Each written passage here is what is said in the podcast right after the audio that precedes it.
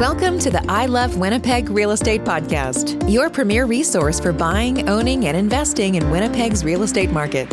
And now, here's your host, Adrian Schultz, who loves all things real estate, property management, and mortgage financing.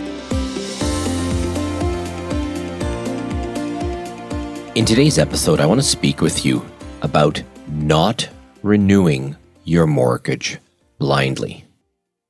When you were shopping for your first home, you didn't just jump headlong into the first property you laid eyes on and lock yourself into the first mortgage rate you came across online, did you? Most of us take the time to shop around to be sure that we're getting the best product for our needs. But then, why do we see such a trend toward homeowners blindly renewing for another five years when their term expires, rather than finding the mortgage that works best for them now? Whether it is years away or just around the corner, your mortgage renewal will always have a pesky way of sneaking up on you.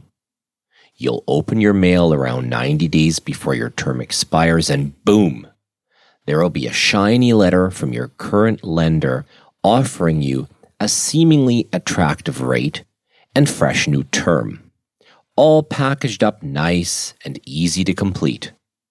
They'll just ask for a few documents, a signature on the dotted line, to be locked right back into your next term. So that has to be the only option, right? Wrong.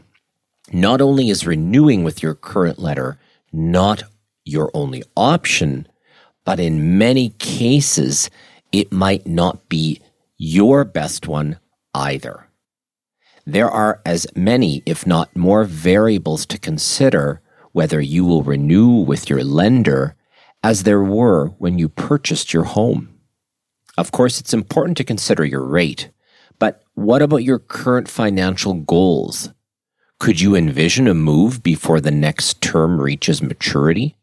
Then a variable product with little to no payout penalties could be right for you this time. Or maybe you're thinking of making some upgrades on your current home, and now would be the perfect time to access some equity via a refinance. Even if your current term doesn't end for years, it is never too early to start thinking about your next step. With rates already on the rise and property values still sky high, it's a great time for us to connect and lay out a plan for your next five years. Let's connect and review your mortgage needs today. Thank you.